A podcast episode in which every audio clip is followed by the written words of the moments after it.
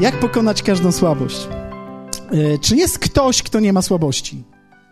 Bo jak jest tu ktoś, kto nie ma słabości, to nie dla niego zupełnie jest. Nie trafiłem z tematem. A jest ktoś? Tak. Parę osób się znajdzie. Ale nie wyjdziecie, nie? Nie, bo tak przykro by mi się zrobiło. Um, wiecie, powszechnie, powszechnie wiadomo, tak, że, że jako ludzie mamy je. Nawet jeśli o tym zapomnimy, to kobiety natychmiast nam o tym przypomną. Tak, to był dobry moment na śmiech, ja tego nie mówię do końca na poważnie. Nie, nie, aż tak strasznie bym się nie naraził. Chociaż prawdą jest, prawdą jest, że z tego, co ja przynajmniej widzę, kobiety zdecydowanie więcej rozmawiają o słabościach niż mężczyźni, zwłaszcza nie o swoich.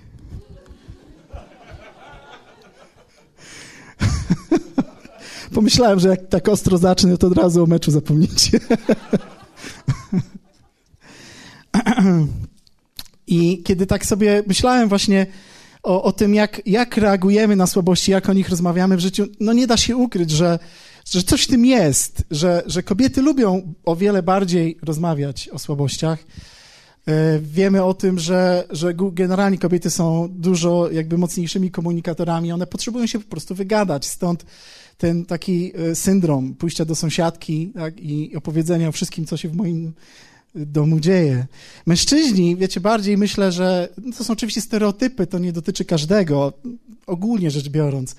Mężczyźni mają o wiele taki lżejszy stosunek do słabości.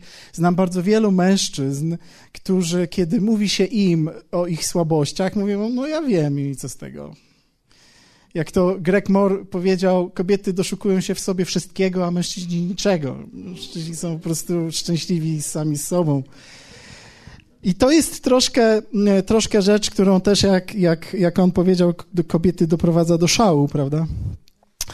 Nie ma, nie ma nic gorszego dla kobiety niż mężczyzna, który właśnie takie coś robi, czyli mówi, no i co z tego? I to jest, to jest y, to nie jest, to znaczy generalnie w takiej kulturze trochę wzrastamy, tak, że o słabościach to się mówi, albo się mówi w takim trochę plotkarskim tonie, albo właśnie mm, jakby wzrusza się nad nimi ramionami. My jeszcze, u nas jeszcze mamy jedną taką, taką rzecz, która wpływa na nasze myślenie o słabościach, to jest to takie myślenie religijne w tradycyjny bardzo sposób, które, mm, wiecie, z jednej strony ma pewną siłę, otóż przypomina nam o pewnych rzeczach, ale z drugiej strony tak bardzo przeakcentowuje te słabości, mówiąc ciągle w sprochu jesteś i w prok się obrócisz, zmiłuj się nade mną, bo jestem grzeszny. Te rzeczy są tak przeakcentowane w nas, że w tym świecie takim tradycyjnym, religijnym masz wrażenie, że ta słabość jest najważniejszą absolutnie rzeczą. I w pewien sposób y, jest trochę takie zjawisko gloryfikowania ludzkiej słabości. Tak jakbyśmy się, wiecie, wpadamy w taki ruch, gdzie aż się pysznimy tym, to śmiesznie brzmi, ale tak jest, że my aż się pysznimy tym, jak bardzo słabi e, jesteśmy. Natomiast żadne z tych podejść nie rozwiązuje tak naprawdę problemu. Wiecie, jedną z rzeczy, która dla mnie była niesamowicie pociągająca po tym, jak się nawróciłem i sięgnąłem do Biblii, to się nagle okazało, odkryłem to, że Bóg ma bardzo wiele do powiedzenia słabości i to w kontekście zwycięstwa nad nimi. To było coś, z czym się wcześniej nie spotkałem potężna sprawa, kiedy, kiedy nagle się dowiedziałem, że Bóg obiecuje nam, obiecuje mi osobiście, że mogę mieć dobre życie. Mogę mieć życie, które nie jest naznaczone słabością. Że mogę, mogę znaleźć taką drogę i taki sposób, w której słabości, które mam i których się nie wypieram, Y, nie zatrzymają mnie na tej drodze, nie ograbią mnie z tego wszystkiego, o czym każdy z nas marzy w swoim sercu. O tym, żeby mieć wspaniałą rodzinę, dobry dom, żeby rozwijać się w swojej karierze, żeby mieć poczucie sensu, spełnienia i satysfakcji.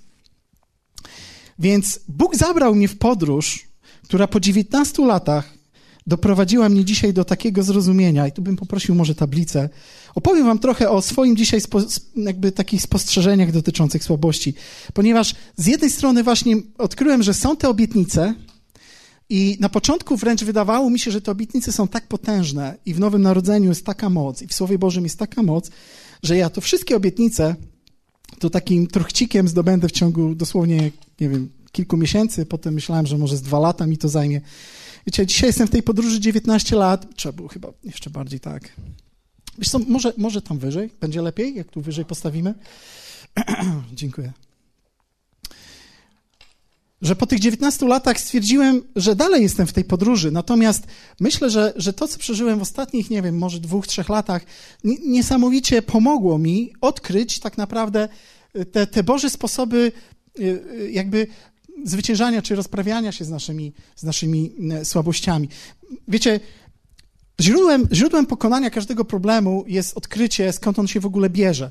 Jeżeli zrozumiemy, skąd, skąd dany problem się bierze, to tak naprawdę 80% problemu mamy za sobą. Więc tak w skrócie tylko pozwólcie, wiem, że będę brzmiał trochę znowu jak naukowiec, wszyscy się ze mnie śmieją z tego, że ja zawsze rysuję jakieś tam tabelki, wykresy. Taki jestem. Więc Myślę, że bardzo ważne jest zrozumieć, że są dwa obszary. W Biblii dzisiaj po, po tych latach widzę, że są jakby dwa obszary, dwa, dwa takie główne jakby źródła tego, co możemy nazwać ludzką słabością. Pierwszym, pierwszym tym obszarem jest cielesność. Wiecie, od cielesności w naszym kościele mówimy od wielu, wielu lat bardzo dużo. To jest w momencie, kiedy odkryliśmy, odkryliśmy to, że nowe narodzenie, Czyli przyjęcie Jezusa jako mojego Zbawiciela y, przez wiarę, z łaski, jest odpowiedzią na życie wieczne. Y, minął minęło trochę czasu. Odkryliśmy tak, że to jest jakby dar Boży za darmo, że nikt nas na zbawienie nie jest w stanie zasłużyć. Jakby pierwszym objawieniem każdego człowieka tak naprawdę w drodze z Bogiem musi być to, że że ja nie jestem w stanie sam siebie zbawić, ale mieliśmy trochę takie przekonanie, że wystarczy nowe narodzenie, wystarczy wyznacie, wyznanie Jezusa jako Pana Zbawiciela i ten cud nowego narodzenia, stworzenia nowego życia, o którym Paweł, apostoł Paweł w Biblii mówi, wszystko nowe się stało, wszystko stare przeminęło. Myśmy na początku myśleli, że to jest odpowiedź na wszystkie problemy. Okazało się, że nie, że wraz z nowym narodzeniem zostaje w nas coś, co można nazwać cielesnością. Wiecie, na potrzeby dzisiejszego spotkania ja, ja zdefiniuję cielesność w ten sposób. To jest to, jak świat ciebie ukształtował. Jak świat ciebie ukształtował. Z, jeśli przyjrzymy się jakby biblijnej definicji, to co Biblia mówi o cielesności, to szybko dostrzeżemy, że cielesność związana jest ze zmysłami. Bardzo blisko jest to związane.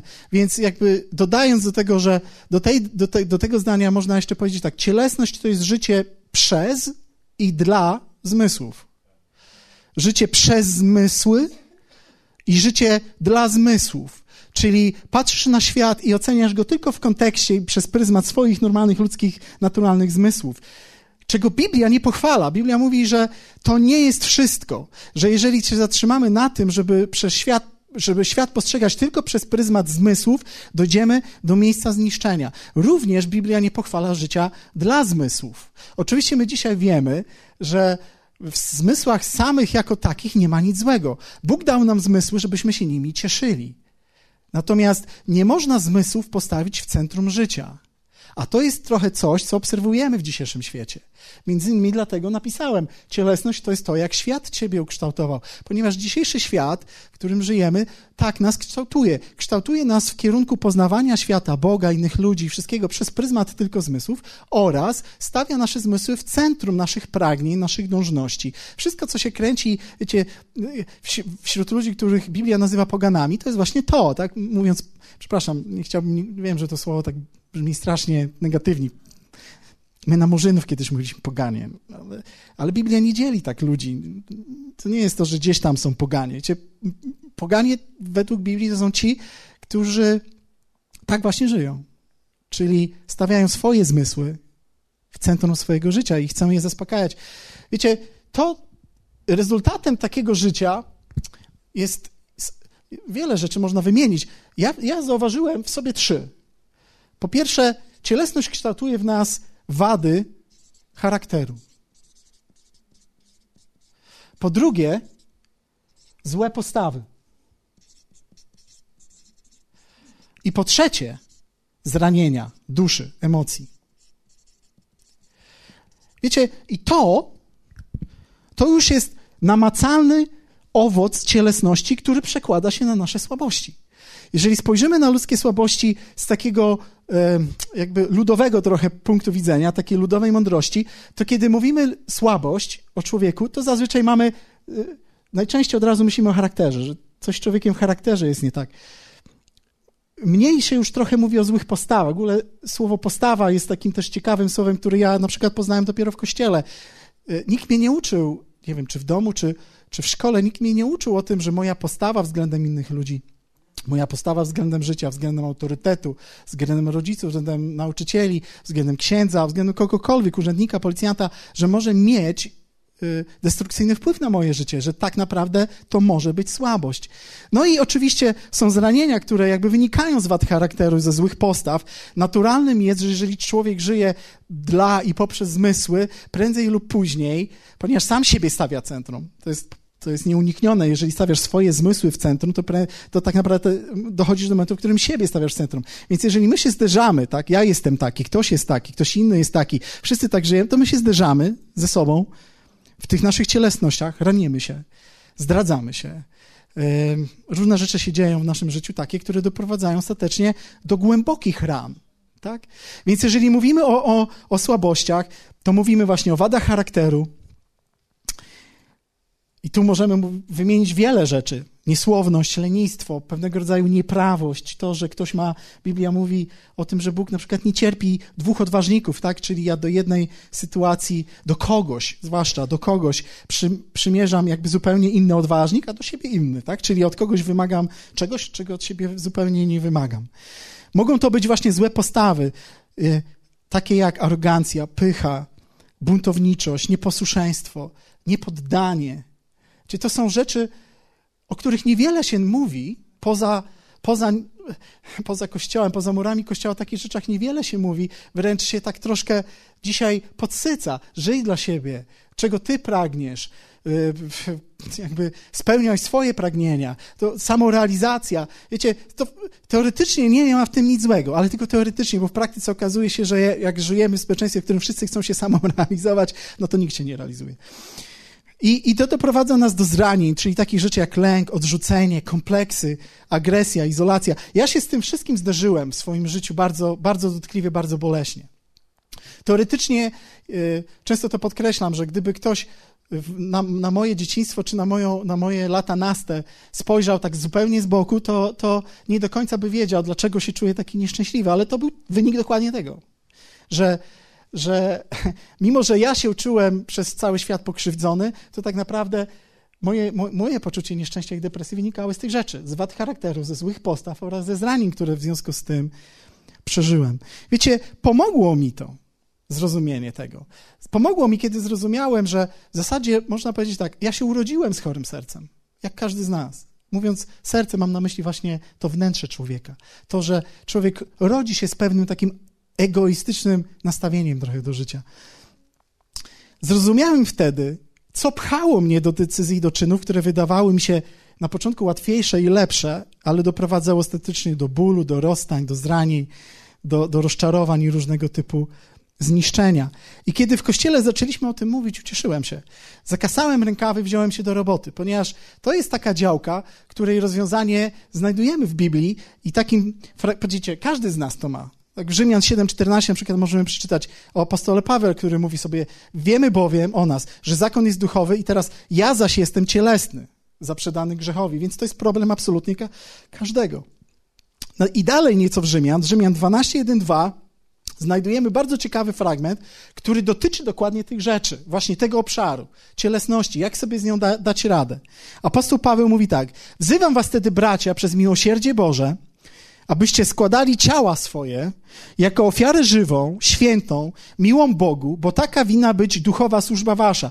Więc widzimy, składać ciało swoje na ofiarę. To jest dokładnie to, żeby nie żyć cielesnością, żeby podejmować decyzje, które będą duchowymi decyzjami. Więc od razu trafiamy w pewną ciekawą rzecz, jeżeli mówimy o duchowej służbie, że to jest duchowa służba.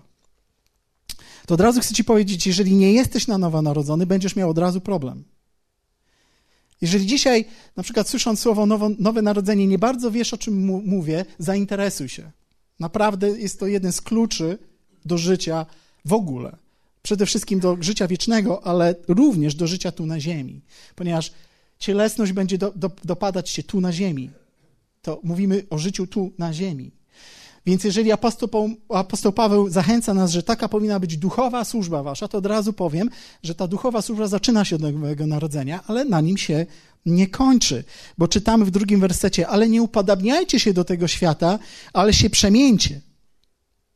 Przemieńcie się. Nie czekajcie, aż Bóg was przemieni. Przemieńcie się.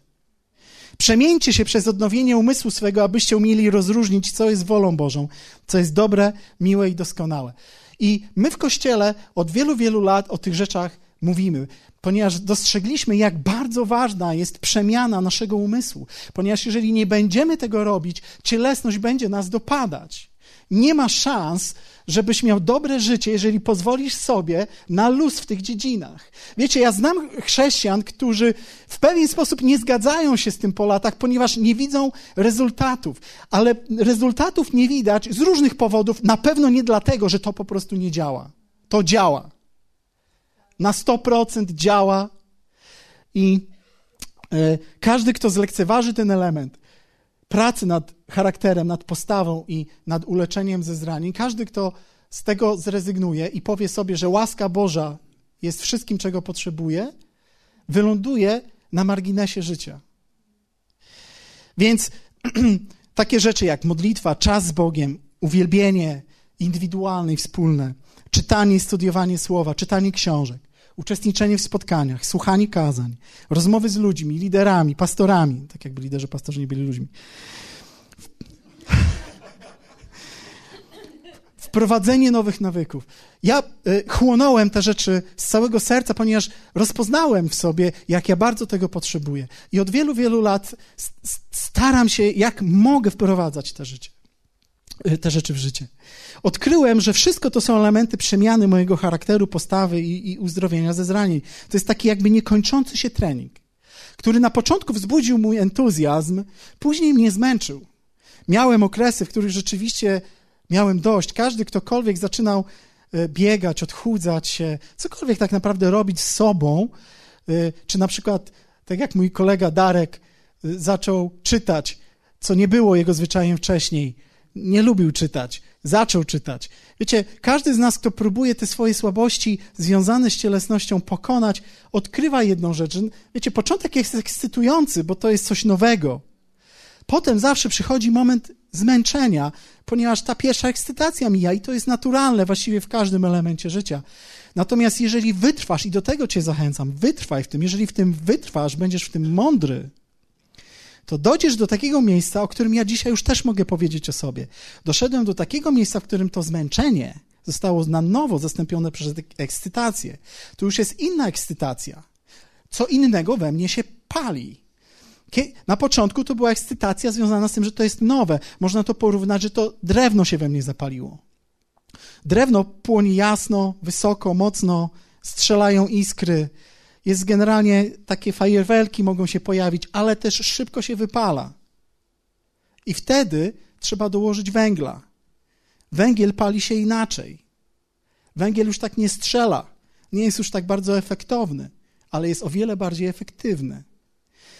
Węgiel się tak łatwo nie zapala. On potrzebuje trochę czasu, potrzebuje wysiłku. Musisz tam podmuchać, musisz tam pochodzić, trochę chodzić wokół tego węgla, ale jak już się zajmie, to już go ugasić jest o wiele trudniej niż drewno.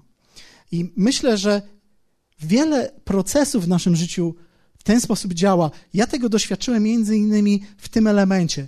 W, wal- w elemencie walki ze słabościami wynikającymi z mojej cielesności. Że przychodzi w wytrwałości, przychodzi taki moment, w którym to drewno zamienia się jakby w węgiel. Czyli wraca moja ekscytacja, wróciła moja ekscytacja, ale ona już nie jest związana z tym, że to jest nowe dla mnie Dzisiaj ekscytuje mnie to, że widzę pierwsze owoce tego.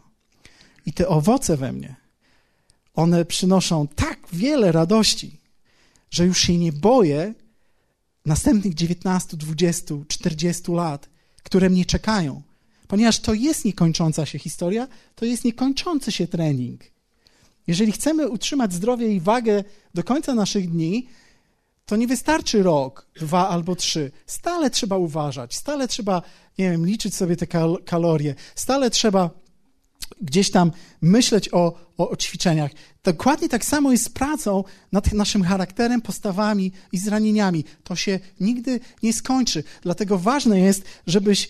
Chciałbym Cię dzisiaj właśnie zachęcić, że jeżeli nawet jesteś w miejscu jakiegoś zniechęcenia, takiego trochę zmęczenia tym, wytrwaj w tym. Kiedy zobaczysz owoce, Wiecie, a my wiemy, że ludzie nie zmieniają się tak szybko i my nie zmieniamy się tak szybko. To trzeba troszeczkę cierpliwości, trzeba trochę wytrwałości, trzeba trochę takiego samozaparcia. Powiedzieć sobie, zaufam Ci, zaufam Ci Boże.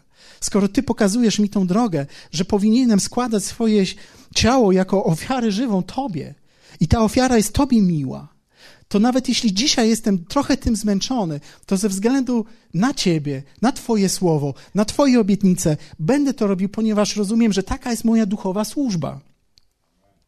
I będę się przemieniał, abym umiał rozróżnić, co jest wolą Bożą, co jest dobre i co jest, co jest miłe. Więc dzisiaj mam tą ekscytację w, sobą, w sobie, która jest zupełnie inna. Ale jednak w dalszym ciągu zderzałem się z jakąś ścianą słabości w moim życiu, której tymi wszystkimi elementami, o których mówiłem, nie mogłem się przez to przebić. Strasznie mnie to frustrowało. I to jest właśnie historia moich ostatnich dwóch, trzech lat, że po tylu latach w dalszym ciągu zmagałem się niemalże, można powiedzieć, z podstawowymi elementami w moim życiu ciągle towarzyszyło mi pytanie do końca, kim jestem, co ja tu robię, czemu nie wychodzi mi to, czemu nie wychodzi mi tamto. Aż w końcu odkryłem, że jest jeszcze drugi obszar słabości, który funkcjonuje kompletnie inaczej i który potrzebuje zrozumieć, że jest w moim życiu. I to jest obszar, długo się zastanawiałem, jakiego słowa użyć, to też nie jest najszczęśliwsze, ale myślę, że opisuje to, co chcę powiedzieć. To, jest, to są słabości, które wynikają z Twojej konstrukcji.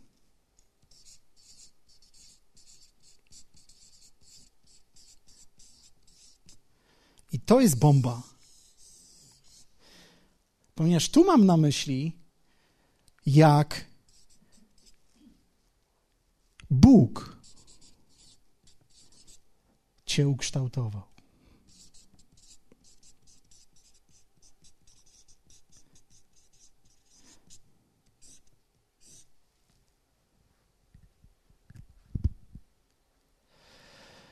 Masz słabości wynikające z tych rzeczy. Ale masz słabości wynikające z tych rzeczy. Niektórzy mogą powiedzieć, no ale jak to? Bóg ukształtował mnie ze słabościami? Dobrze. Słowo słabość może być takim tutaj nie do końca pasującym. A co jeśli powiem ograniczenia?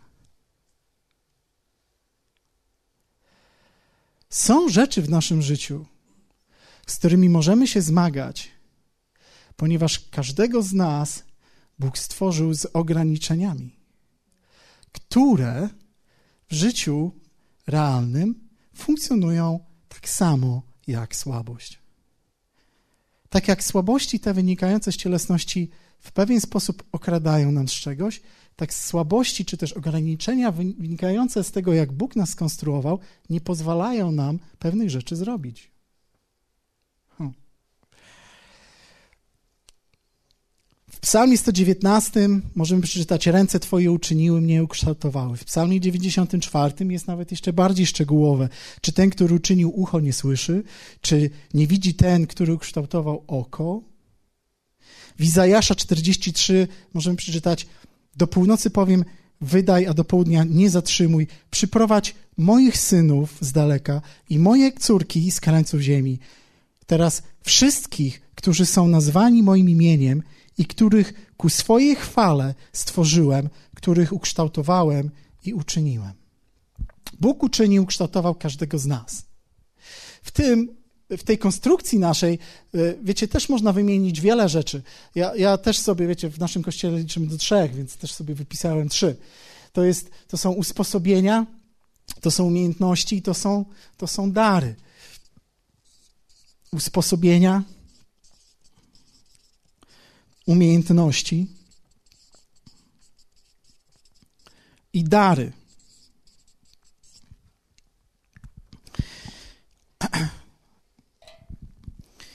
co mi się wydawało przez, przez, przez jakiś czas, to jest to, że jeżeli nawet odkryję te rzeczy i będę je rozwijał i będę pracował nad tymi, to w końcu dojdę do miejsca, w którym będę umiał sobie dać radę w życiu ze wszystkim. To, była, to był taki, taki, taka moja idea. To była taka idea, o której ostatnio zaczęliśmy właśnie mówić w kościele. O tym więcej zaczęliśmy mówić, ponieważ dostrzegliśmy, jak niezwykle ważne jest zrozumienie tego elementu. Że, uwaga, Bóg nikogo nas nie stworzył, żebyśmy dali sobie radę ze wszystkim.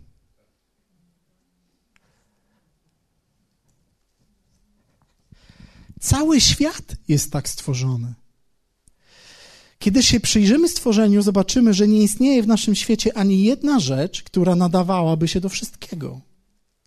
Ostatnio z rodziną e, oglądamy Top Gear, tak się śmiałem, że ewangelizuję ostatnio wszystkich na program Top Gear. To jest taki brytyjski program o, o, o samochodach.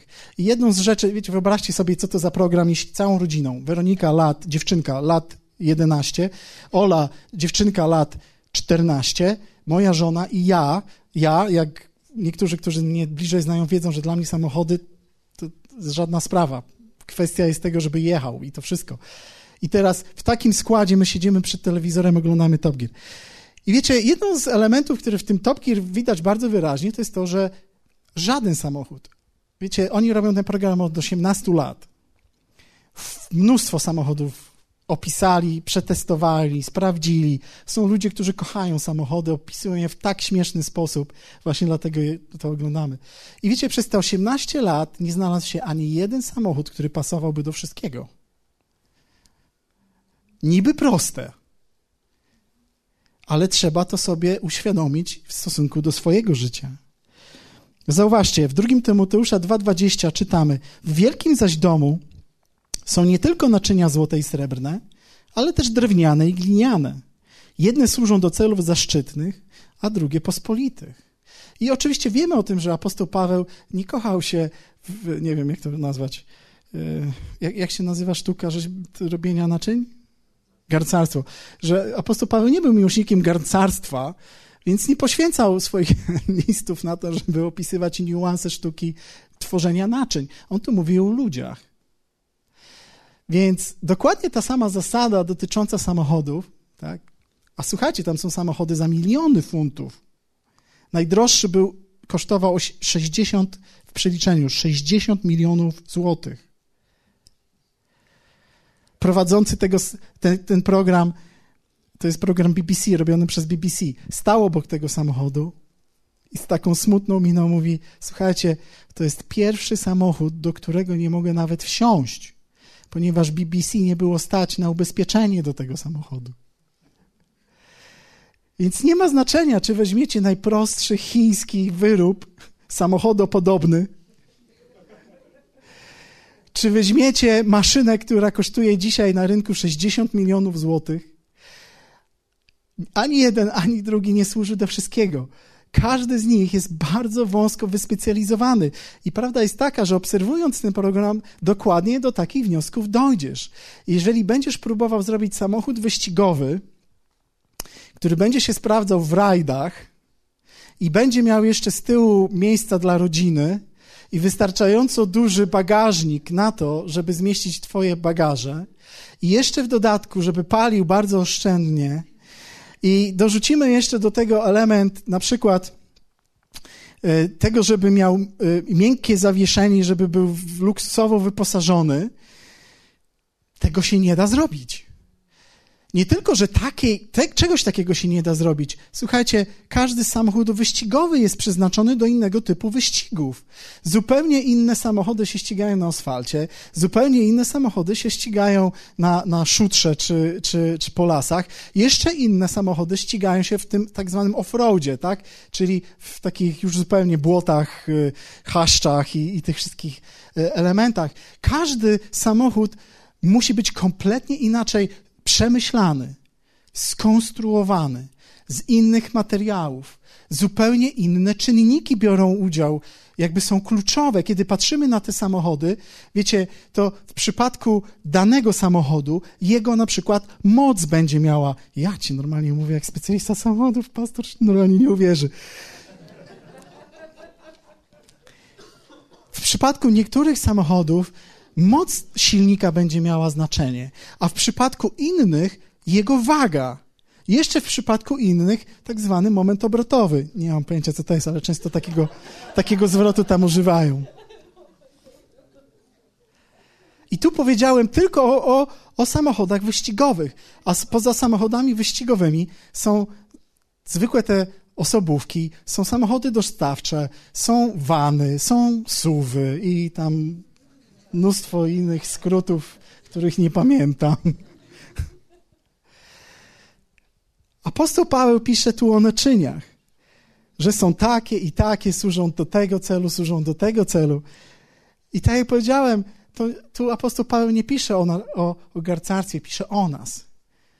Pisze o nas, o ludziach. Okazuje się, że nie ma ludzi od wszystkiego. Nie ma człowieka od wszystkiego. To była piękna myśl, która dotarła do mnie całkiem niedawno. Zwłaszcza kiedy odniesiesz to do siebie. I zamienimy zdanie: nie ma ludzi od wszystkiego, zamienimy w zdanie: ty nie jesteś od wszystkiego. No to w takim razie dochodzimy do miejsca, to. No, no, e, to co teraz? Może powstać, w niektórych głowach może powstać takie pytanie, czy zatem Bóg nas zawodzi, kiedy mówi, że daje nam wszystko do życia i pobożności? Znamy taki fragment z Piotra, jeden z, z moich przynajmniej flagowych fragmentów życia, kiedy Piotr mówi: Boska Jego moc obdarowała nas wszystkim, co jest potrzebne do życia i pobożności. Czy Bóg nas zawodzi w tym? Nie. Zaraz Wam powiem, dlaczego nie. Wspomnę tylko o jeszcze jednym problemie. Tak jak w dzisiejszym świecie naturalne jest, że my od samochodu nie oczekujemy tego, że będzie od wszystkiego, tak od ludzi tak. I to jest jedna z rzeczy, z którą się ja też musiałem zmagać, ponieważ obraz sukcesu, jaki jest malowany w dzisiejszej kulturze, trochę tak właśnie wygląda. Nikt może tak wprost ci nie powie, ale, ale taki jest obraz malowany w dzisiejszym świecie. Wiecie, oczekiwania, które na nas nakłada świat, są wręcz śmiesznie nierealne do spełnienia. Ja sobie myśląc o przykładzie, y, wybaczcie, y, no jeden taki główny mi przychodzi, przychodzi do głowy, to jest modelka. Wiecie, świat kreuje obraz kobiety poprzez modelki. I dziewczyna patrzy na, na ten obraz i zadaje sobie pytanie: Matko, co ja mam zrobić, żeby tak wyglądać? I wiecie, są metody. Wiecie, dzisiaj inżynieria, ta plastyczna cała, jest tak daleko posunięta, że praktycznie kobiety się kształtują jak samochód. Kobieta przychodzi do lekarza i mówi: Stworzono mnie jak ciężarówka, ja chcę być Porsche. Co z tym możemy zrobić? Pokazuje lekarzowi zdjęcie Porsche i mówi: Ja chcę taka być. A lekarz mówi: Nie ma problemu, tu jest rachunek. Jak pokryjemy rachunek, to zrobimy z ciebie Porsche. Właściwie wszystko dzisiaj można przerobić w ten czy w inny sposób. Problem jest taki, że cena, i nie mówię tu o pieniądzach, cena za zrobienie czegoś takiego jest kolosalna. Ponieważ prędzej lub później to wszystko i tak odpadnie. Bo to sztuczne jest. Nie ma szans, żeby w dłuższym okresie czasu to wszystko się utrzymało. To jest, wiecie, taki był kabaret o samochodzie, szpachel, nie? Szpachlem wszystko się da zrobić. Tak, wszystko się da zrobić. Przychodzi klient, samochód pięknie wygląda, jest odpicowany tak, że lepiej niż od nowości wyglądał. Co z tego? Jak to tylko szpachel jest. Jakieś lekkie zderzenie. A w życiu, wiecie, to nie jest trudno.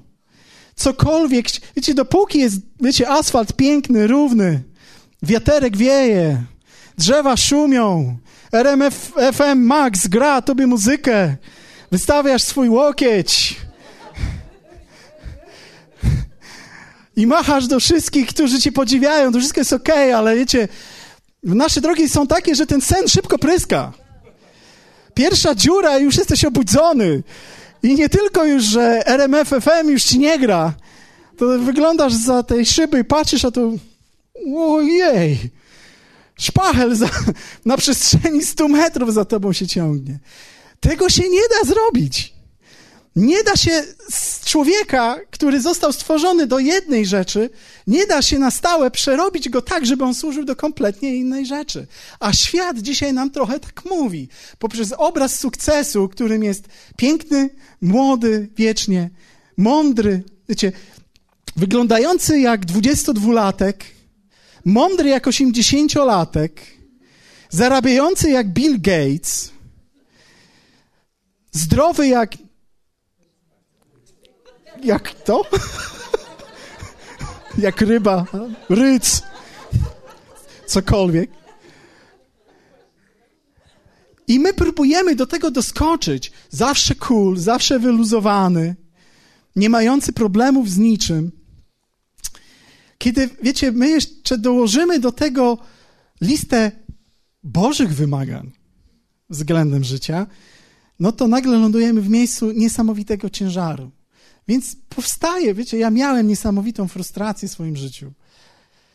I miałem trochę takie odczucie, że Bóg mnie w pewien sposób jakby zwodzi, oszukuje. Z jednej strony mam wszystko, mówi o tym, a z drugiej strony życie tak brutalnie weryfikuje to. Więc o co ho? O co ho? Odpowiedź w sumie jest banalna. Tak, mam wszystko tylko nie w sobie. Bóg daje mi wyposażenie, daje mi wszystko, co jest mi potrzebne do życia i pobożności, ale nie we mnie. Te odpowiedzi nie wszystkie są we mnie. Nie ma szans, żebym był wszystkim. Wiecie, każdy z nas jest cudownie stworzony, zupełnie unikalny. Zgadzamy się? No więc jeśli zgadzamy się z tym, że każdy z nas jest inny, no to sorry, ale tu musimy postawić znak równa się i w takim razie nie jestem do wszystkiego. Jeżeli każdy z nas jest unikalny, wyjątkowy, uczyniony na swój własny sposób, to jest przyczyna dla tego. I przyczyną to jest właśnie to, że w tak wielu różnych osobach jest to wszystko, co jest mi potrzebne do życia i pobożności. Jeśli chodzi o cielesność, przeczytaliśmy Rzymian 12, 1, 2 o tym, że mamy swoje ciała składać jako ofiarę miłą Bogu. I to jest nasza duchowa służba i że mamy się przemieniać. Natomiast dwa dalsze wersety tego samego fragmentu, tego samego rozdziału mówią, dotykają kwestii naszej konstrukcji. Zobaczcie, w jaki niesamowity sposób Bóg daje nam odpowiedź na to, na to pytanie, co z tym mam zrobić, skoro jestem ograniczony, skoro mam słabości związane nie z moją cielesnością, ale ze moją konstrukcją, ze sposobem, w jaki Bóg mnie ukształtował. Rzymian 12:3 czytamy tak: Powiadam bowiem każdemu spośród was mocą danej mi łaski, by nie rozumiał o sobie więcej, niż należy rozumieć, lecz by rozumiał z umiarem, stosownie do wiary, jakiej Bóg każdemu udzielił. Punkt pierwszy. Jak sobie dać radę z każdą słabością tego typu? To jest trzeba zrozumieć siebie. Tak? Żeby nie rozumiał o sobie więcej niż należy, albo zostawmy to nie, żeby rozumiał o sobie więcej. Stawmy tylko te trzy słowa, żeby rozumiał o so, to cztery, rozumiał o sobie więcej. Uczę się siebie. To było genialne. To było genialne odkrycie. Muszę nauczyć się rozumieć. Muszę rozumieć siebie. Muszę się nauczyć siebie. Muszę się nauczyć, do czego jestem. Muszę zobaczyć, z jakich jestem materiałów zrobionych, jaka jest moja pojemność, jaki jest mój moment obrotowy. Do czego tak naprawdę się nadaje? Czy ja mam jeździć po asfalcie, po szutrze, czy po offroadzie? Jeśli ktoś mnie zna, to od razu wie. Offroad. Ja lubię las, góry. Nie, oczywiście to są wszystko symbole.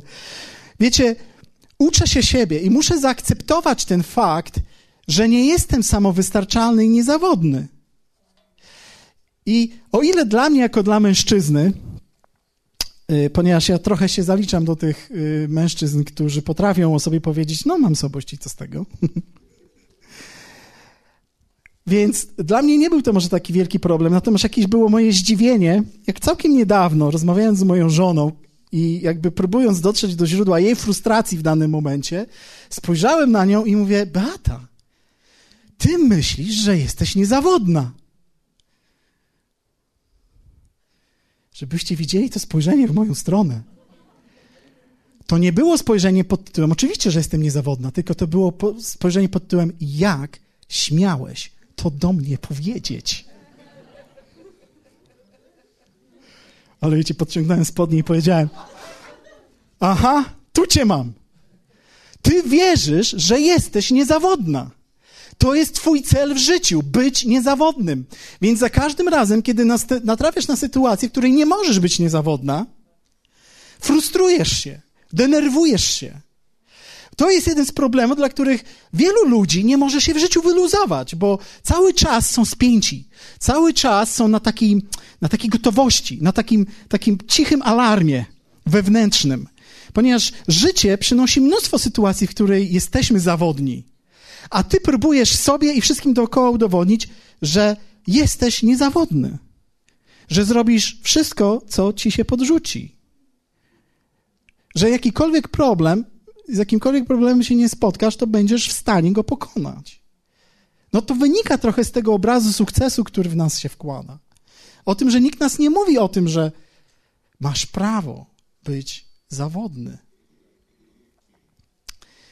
Ponieważ wielu z nas, i ja się w tym też trochę zaliczam, my budujemy swoje poczucie wartości właśnie o ten element. O element, kurczę, po angielsku oni to mówią performance, czyli naszego, to jak nam wychodzi. To, czy jesteśmy dobrzy. Czy to, co robimy, wprawia wszystkich w zachwyt. Wiecie, w czwartek mieliście seminarium. Mieliśmy, mieliście. Ja je prowadziłem. Mieliśmy seminarium. Seminaria to są, seminarium to jest taki typ spotkania, który od niedawna jest w kościele, my dopiero je wprowadzamy. Było, to było trzecie z kolei. Każdy z nich jest jakby eksperymentem. E, I po każdym z tych seminariów moja pierwsza myśl jest taka: polecić do wszystkich i się zapytać, jak było. I tu się niektórzy uśmiechają, bo dostali ode mnie w czwartek wieczorem telefon, jak było naprawdę musiałem dużo siły swojej włożyć w to, żeby powstrzymać się i nie pytać wszystkich, absolutnie wszystkich, jak było. Ponieważ w dalszym ciągu zmagam się z tym elementem. Ocenę moją, siebie, swoich pomysłów, swojej osoby postrzegam przez pryzmat tego, jak mi wyszło, jak było. I jeżeli dostaje komunikat zwrotny pod tytułem, Darek na przykład jest na tyle szczery, że, e, że, że był w stanie mi powiedzieć, tak, ja się go pytam, jak było, a Darek mówi, mm, i już jestem ugotowany. Wiecie, już dzisiaj, tak? Już się z tego też potrafię śmiać, ale, ale wtedy nie było mi do śmiechu, bo to jego od razu wskazało, że ma jakieś zastrzeżenia. Wiecie, ja całe życie żyłem pod pręgierzem zastrzeżeń innych ludzi. Wspominałem o tym, to dzisiaj nie będę w to wchodził, bo to nie jest do końca nasz temat, ale myślę, że to jest problem wielu z nas. Na pewno mój, że moje poczucie, swoje poczucie wartości, swoje poczucie sensu bardzo mocno łączyłem z tym poczuciem niezawodności, tego, że ktokolwiek do mnie przyjdzie, czy moja żona, czy moje dzieci, czy mój szef, czy w szkole nauczyciele, że ja będę w stanie spełnić wszystkie ich oczekiwania. I człowiek się strasznie męczy do momentu, w którym sobie nie uświadomi wreszcie i nie powie: No, nie jestem do wszystkiego. Nie mam wyposażenia takiego, żeby spełnić oczekiwania wszystkich ludzi. Muszę zrozumieć siebie. I to, I to w ogóle nie jest związane z charakterem, ani z postawą, ani ze, ze zranieniami. To jest związane z konstrukcją, w jaki sposób Bóg ciebie ukształtował.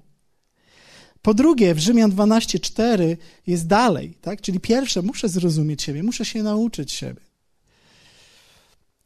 W Rzymian 12:4 czytamy dalej.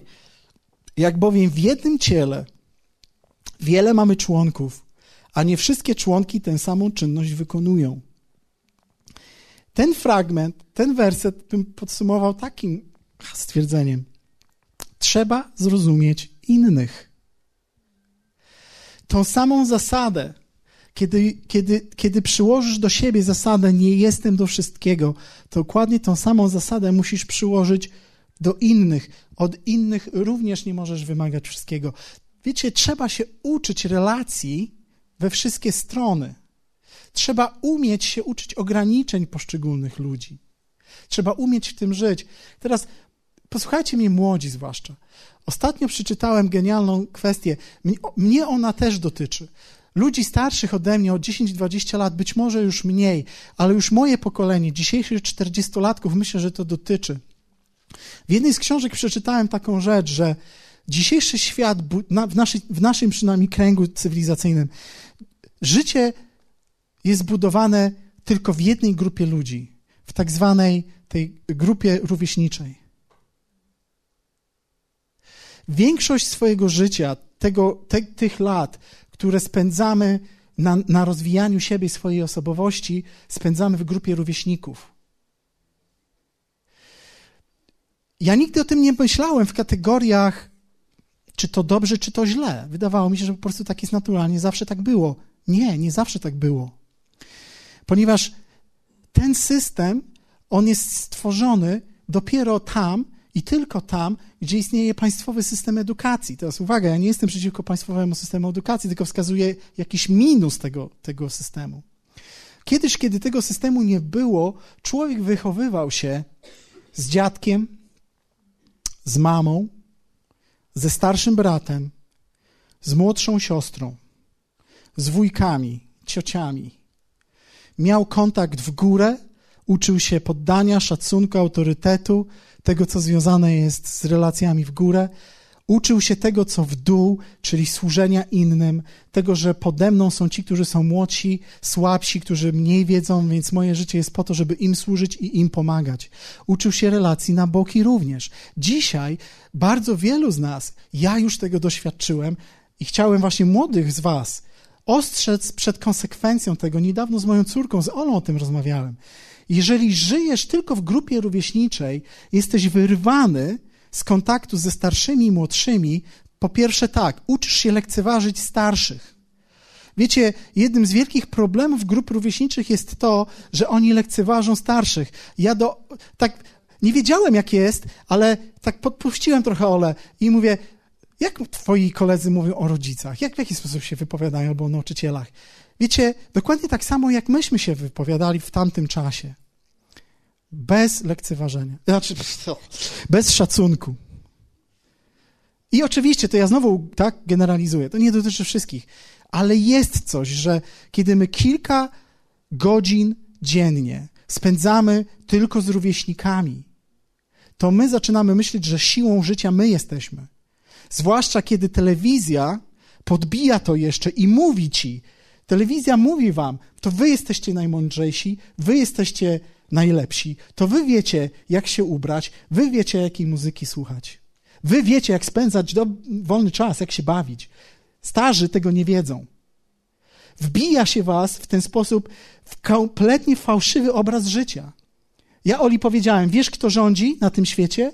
Myślisz, że 13-14-latki? Nie, wy jesteście jak takie laleczki na sznureczkach. Wam się mówi, co ubierać, co jeść, czego słuchać. A ponieważ jesteście, jesteście wyrwani z relacji w górę i w dół, to zaczynacie myśleć, że tak jest. A ja mówię, Olu, tym wszystkim rządzą pięćdziesięciolatkowie. To wam się wydaje, że to nastolatki rządzą światem. To jest jedno z największych oszustw tego świata. Tak nie jest. I teraz, kiedy jesteś wychowywany w grupie rówieśniczej, nie uczysz się innych ludzi. Nie wiesz, jak myślą dorośli. Nie potrafisz z nimi żyć we właściwy sposób. Nie potrafisz docenić tego, co mówią do ciebie. Kiedy wyrwany jesteś z młodszego pokolenia, kiedy nie żyjesz z młodszym pokoleniem, nie uczysz się służyć, nie uczysz się pomagać. Właśnie wbijany jesteś w to miejsce, kiedy, w którym cały świat ma się kręcić wokół ciebie. Wiecie, mi zajęło wiele lat tak naprawdę, żeby dojść do miejsca, o którym dzisiaj Wam mówię, że zaczynam odkrywać radość połączeń z moimi rodzicami. W moim życiu to zostało zniszczone wtedy. Ja naprawdę, wiecie, ja nigdy nie mówiłem o moich rodzicach starzy. Nigdy nie przeklinałem do nich, ale gdzieś w podświadomości mojej ja miałem przekonanie takie, wiecie, powstało we mnie takie, takie, takie coś, co oni mogą wiedzieć. Wiele lat zajęło mi odrzucenie tego i stwierdzenie, że jakkolwiek muszę się uczyć połączeń z nimi. Dokładnie z tego samego powodu ja muszę się uczyć połączeń z moimi dziećmi, bo nikt mnie tego nie uczył. Jedyne połączenia, które umiałem, o które umiałem dbać, to są te połączenia rówieśnicze na boki. Ale list do Rzymian czyta, jak bowiem w jednym ciele wiele mamy członków, a nie wszystkie członki tę samą czynność wykonują. Czyli ja musiałem zrozumieć, że w moim życiu ja muszę uczyć się rozumieć innych ludzi. I trzecie, następny werset. Tak my wszyscy jesteśmy jednym ciałem w Chrystusie, a z osobna jesteśmy członkami jedni drugich. Poza tym, że zrozumiesz siebie i nauczysz się rozumieć innych ludzi, musisz też znaleźć miejsce połączenia z nimi. Piękna jest rzecz to w kościele. Właśnie ta rzecz, że jestem umożliwiono mi, dano mi miejsce, w którym mogę się łączyć, nie tylko uczyć siebie, nie tylko uczyć innych ludzi, ale łączyć się z ludźmi.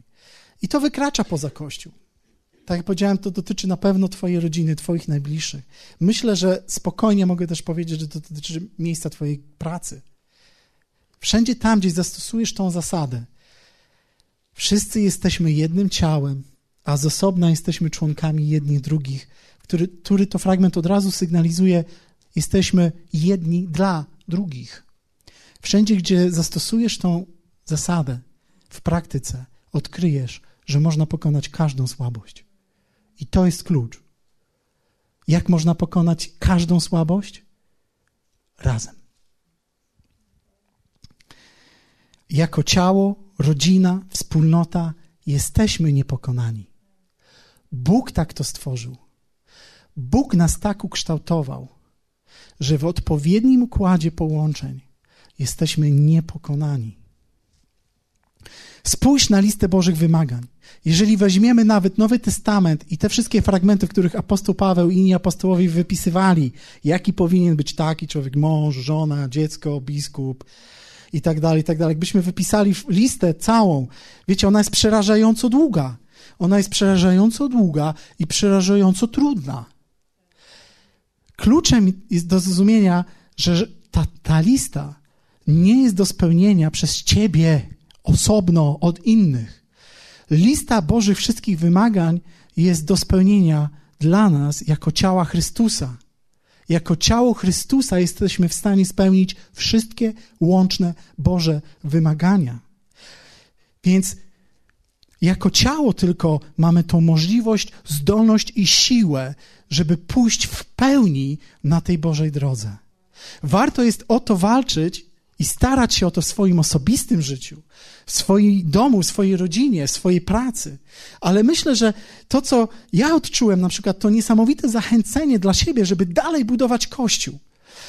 To jest coś, co, czym żyję ostatnimi czasy. Na nowo we mnie rozpalił się płomień i pasja dla Kościoła, ponieważ nagle odkryłem, że to jest miejsce, do którego Bóg mnie przeznaczył i w którym jeśli ja uruchomię wszystko to, co mam w sobie i nie będę starał się być wszystkim dla wszystkich, ale będę starał się być tym, kim Bóg chce, dla tych, których Bóg chce, to nagle odkryje w swoim miejscu życie, niesamowite miejsce w życiu, które nazwałem pokój sam z sobą.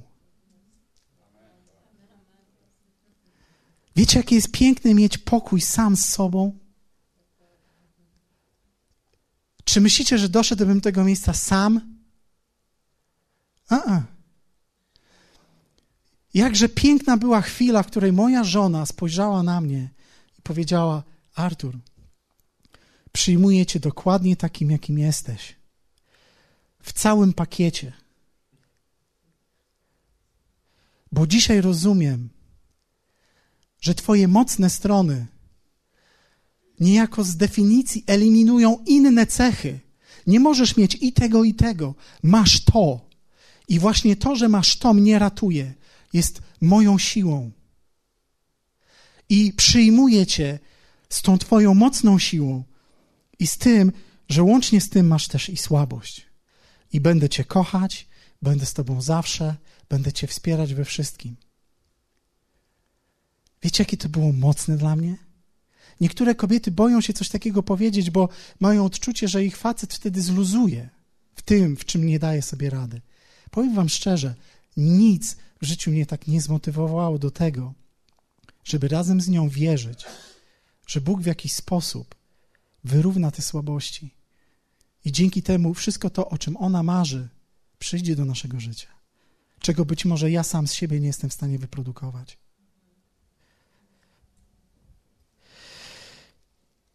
Warto jest angażować się w budowanie kościoła. Nawet jeśli my w pełni z tego nie skorzystamy, to skorzystają z tego następne pokolenie. Będzie silniejsze dzięki połączeniom i kulturze, które tutaj zbudujemy. Kościół już dzisiaj jest wielopokoleniowy i w tym tkwi jego wzrastająca mądrość i siła. Z każdym rokiem szerokość wieku będzie się powiększać w naszym kościele i to jest nasza siła. Halleluja. Chciałbym, żebyśmy jakby poddali ten element. Żebyśmy umieli poddać ten element. Żeby nie rezygnując z tej walki przeciwko cielesności, żebyśmy zrozumieli, jaka droga jest do pokonania wszelkiej słabości związanej z całym naszym życiem. Amen. Powstańmy. Halleluja.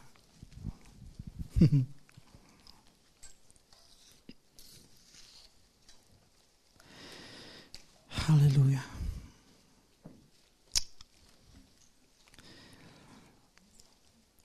Wielbiamy Ciebie, Ojcze. Dziękujemy Ci za to słowo do nas. Dziękujemy Ci za uwolnienie, które płynie od Ciebie. Dziękujemy Ci, że prawda Twojego słowa zawsze przychodzi w mocy, w wolności. Halleluja. Halleluja.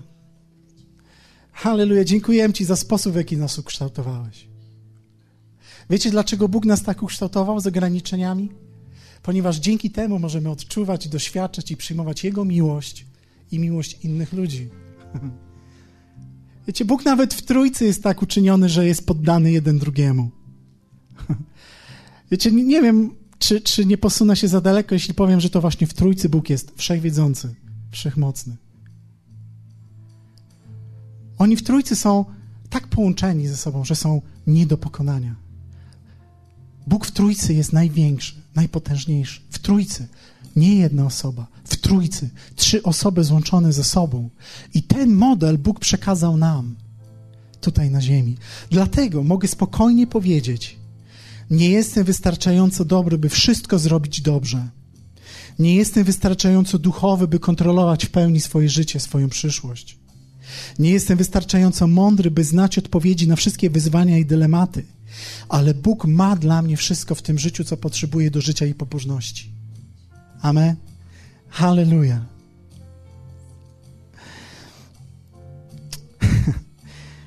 Są problemy, które trzeba przejść sam, ale jest ich niewiele. Większość problemów, które przechodzimy, Bóg chce, żebyśmy przechodzili z innymi ludźmi. I to niech będzie naszą modlitwą na koniec, ok?